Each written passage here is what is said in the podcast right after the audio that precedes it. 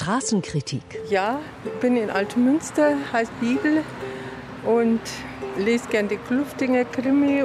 Da haben mir die ersten Bücher besser gefallen. Also Seegrund, das war sehr interessant. Und da wird eine Leiche im See in Altusried gefunden, im Allgäu.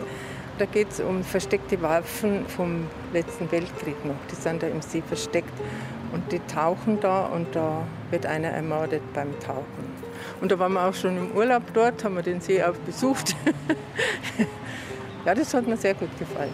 Nicht so dramatisch, also nicht so todernst. So eine Unterhaltung, so soll ja das Lesen auch sein, meiner Meinung nach.